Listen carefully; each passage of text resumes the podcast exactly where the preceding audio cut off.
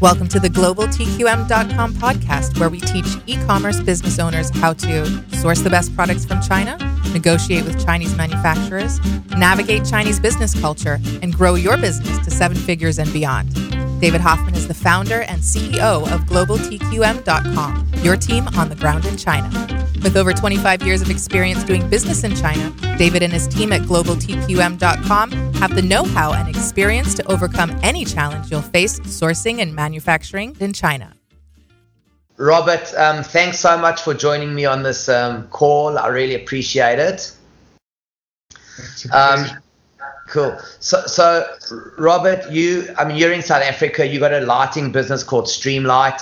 Um, I know you've been in the lighting business for 20, 30 years, and I really love your story because you've been selling. Um, and I'm giving some background for those who don't know you. You've been selling um, lighting for 20, 30 years, and mostly European brands. And your kind of story of coming to source from China kind of started from a tragedy. And I really, I'd love for you to share that story with everybody and give them a bit of background and how you started getting into China products and what happened.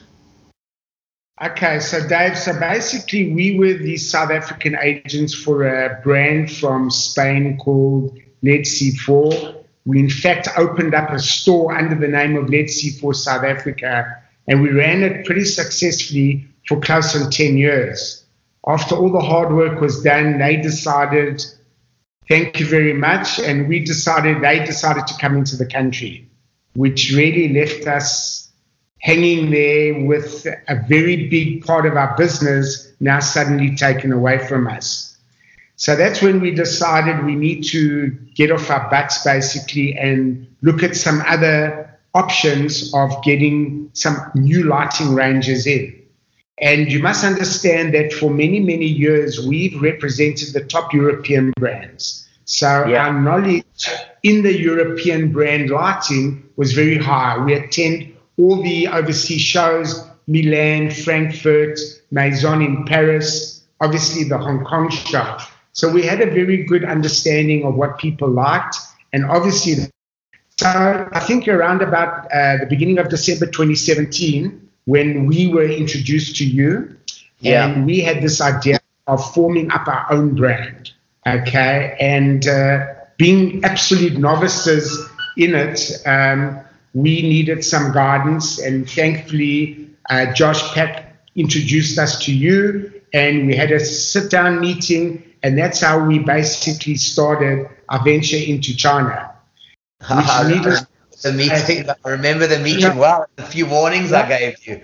Absolutely. Needless to say, we were totally green. I mean, I'd been to China before, but I'd never yeah. really sourced directly myself. Yeah. So as you can imagine, our first trip was a couple of days after meeting you, and there we landed in the lighting capital of China. My partners and myself, and one of the guys from your company as well, uh, came with us, and wow, what an eye opener! So yeah. then we arrived at a place called Guzhen Town, which is part of the just outside Zhongshan, and we drive into this town, and I was amazed. I couldn't believe my eyes. Wherever I looked, every direction, it was just lighting stores. It was like being a little kid in a candy store. I didn't know where yeah. to go first. So now, being greenhorns, we thought, well, this is it. This is how you do business in China. We get out of the car and we're walking up and down. And honestly, I mean, it's just literally thousands of lighting stores. We didn't yeah. even know where to. We didn't even know where to go first. And we started walking and we got an understanding of what we were looking for. And we, and we started to understand pretty quickly the pros and cons of being in China. Yeah, exactly. And not knowing what's around the corner. Anyway, yeah. I think it was about the second or third day. I don't know how we found it. I still to this day don't remember. But suddenly someone said to us, hold on a second, you need to go to these big shopping centers. Right. There's a place, Star Alliance. That's where all the big brands are. Right. Okay. The next morning, we rock up to this beautiful 15 story shopping center, and we were absolutely blown away. I've never seen so many beautiful lighting showrooms in my life. Each one was almost better than the next. So yeah. now you've got these, these young, well, these South African guys. Now we were running a mock boy. We didn't know where to go. I think after the first two hours, I said to the guys, you know what, guys, this is actually a bit too much. Let's just sit down and let's just try and focus on what we want and exactly. how we're going to do it. Because yeah, can yeah. you imagine? You're like thrown into the deep end there. Anyway, so yeah, we spent. Wild West, I would say, right? yeah, we spent the whole day at the shopping at the center, going from one store to the other, and you learn quickly. You learn which of the guys that. Well, first of all, we know that you know one or two of the stores just weren't our type of lighting. So yes. you started like bypassing those and going to the guys that you liked. Yeah. And, and they that's basically how we started, you know, got going on it. And, and one thing to the other. And uh, yeah, we started making one or two connections over there. We started understanding the process. Yes. Uh, biggest thing you've got to understand is straight away when you're dealing in China, the first thing the guys want to know is what are the minimum order quantities because you, you start, you're starting with a new brand. You can't afford to bring in a container of each. That, was that a big change for you, Rob? Because you, I mean, your in your business with the branded stuff, you were used to being able to buy smaller quantities, right? And now you have to kind of commit to bigger quantities. Yeah, correct. I mean, our European uh, brands that we bring in, we would bring in per per customer's quote. So yeah. on a job, if a guy wanted one, we would bring in one. Yeah. We couldn't afford to keep stock of anything. Yeah. Because you know, it's it's very scary, especially on the European side, how expensive the stuff is. You bring it in and you can sit with a product for, for a year before someone comes to buy it. Yeah, yeah. And Robert, I mean now I mean now, I mean it's it's a year, a year and a half down the line, and you've got a couple of key suppliers, a couple of key factories I mean, I know you're visiting them all the time. I see you all the time. Um, I mean, how, how did what did you expect the China sourcing was going to be like compared to what it actually is? I mean, did you kind of have an expectation and then like a kind of a realization? Were they very different? Well, I think the most important thing is you've got to understand that. I think you put it so well the other day when we met. You've got to do your homework. Okay? Yeah. So at the moment, we must probably dealing with about 12 different factories, which in itself is great, but it also becomes a bit of a problem.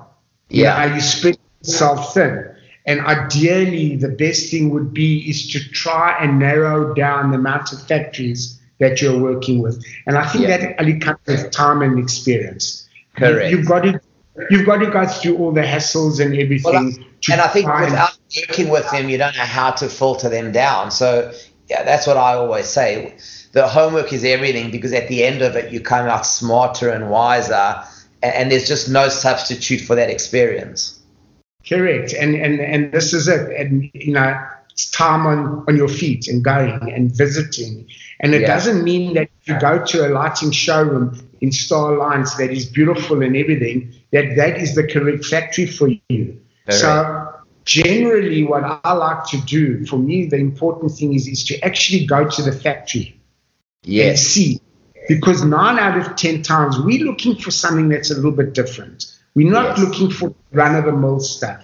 So Correct. when we go to the factories, we find lying on the floor pieces of glass or steel and everything, and we try and become a little bit more unique by trying to design our own lighting as well. Yeah, because just little changes and differences make a whole new product.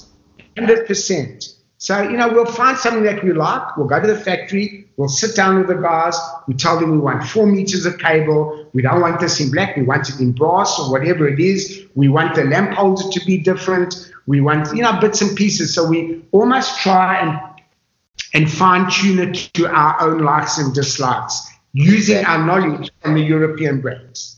Yeah, exactly. And I mean, do yeah. you think this whole like launch of your own brand and your own range in China um, has been successful? I mean, how do you view it? What, I mean, was it a blessing in disguise? You know, yeah, it was definitely without a doubt. It was a blessing. I wish I would have done this ten years ago. Yeah, let's put it that way. Um, it's a long process. It's a very difficult process. I'm not trying to pull the wool over anyone's eyes. You've yeah. got to put in hard work. Um, but definitely, I think that we're forming a brand that is unique, that people love because it's a little bit different. I mean, the brand name is Hard Lighting. I was just going to say, I'm going to beep that out because I don't want you to repeat the brand name yet because okay. I know we're in the process of trademarking it, etc., etc. Yeah. So, so for everyone, I'm going to beep it out because I, I think we're going to keep that low profile for now. But yeah. So yeah, so it's taking time. People are very excited about it. I think that it's got legs, definitely.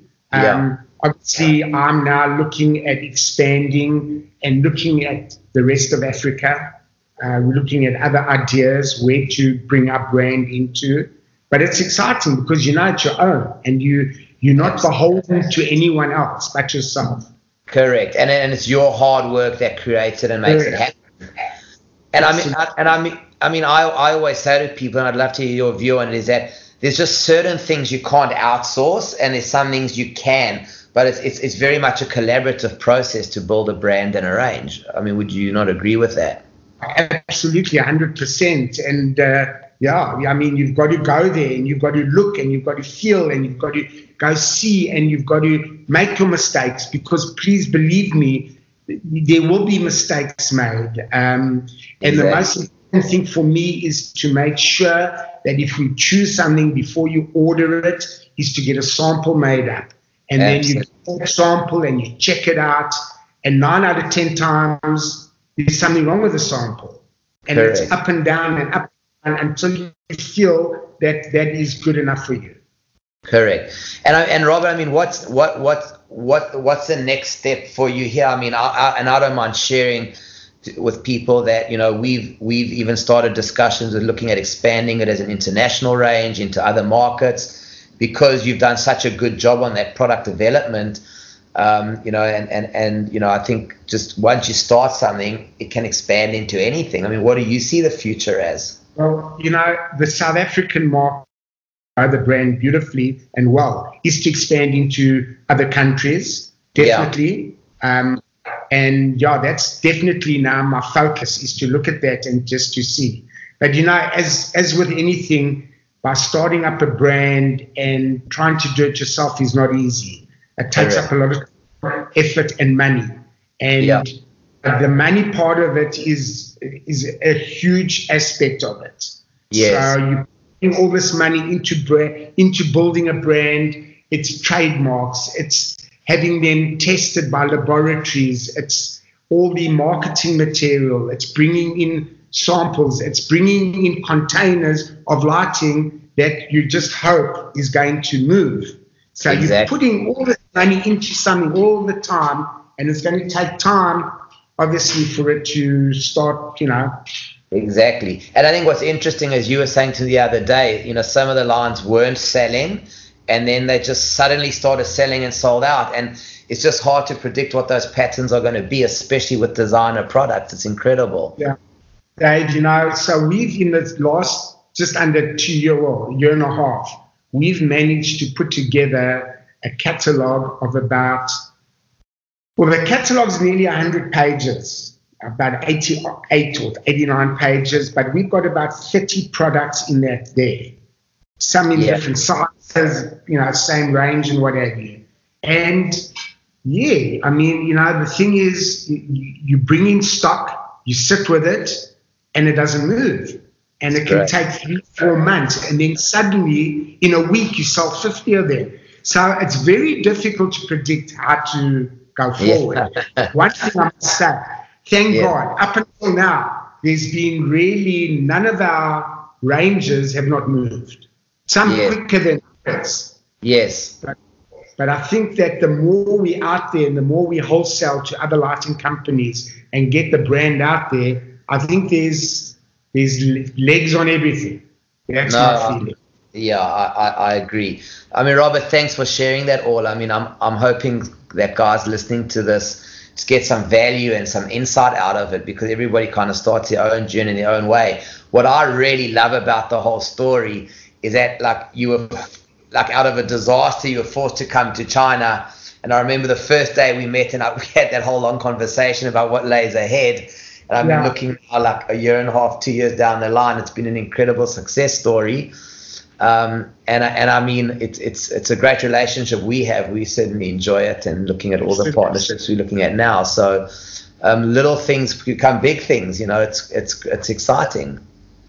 Yeah, no, absolutely. And as I say, this is something that's given me a definitely a spring in my step. I'm enjoying it tremendously. I really am. I'm very creative on that side, and I love yeah, the, the, challenge of finding new stuff. It really Absolutely. is fantastic. No, you've got a great eye for it. Robert, thanks for that. And I'm going to end the recording now, and we'll carry on chatting. Lovely. Thanks. Don't forget that if you want to talk to us and actually speak to us in person, we got a link in the show notes where you can go to our calendar, schedule a free session. There's no cost at all for that and it's um, we talk about your situation, what help you need on the ground in China, and see if any of our services are a good fit for you. Um, and we just love talking to people, so please feel free to do that, no matter what stage you're at on a sourcing journey. The link is in our show notes. And you can also go to our website, globaltqm.com, and just click the schedule a call button. Um, the more we speak to, the happier we are. Thank you for listening to the GlobalTQM.com podcast.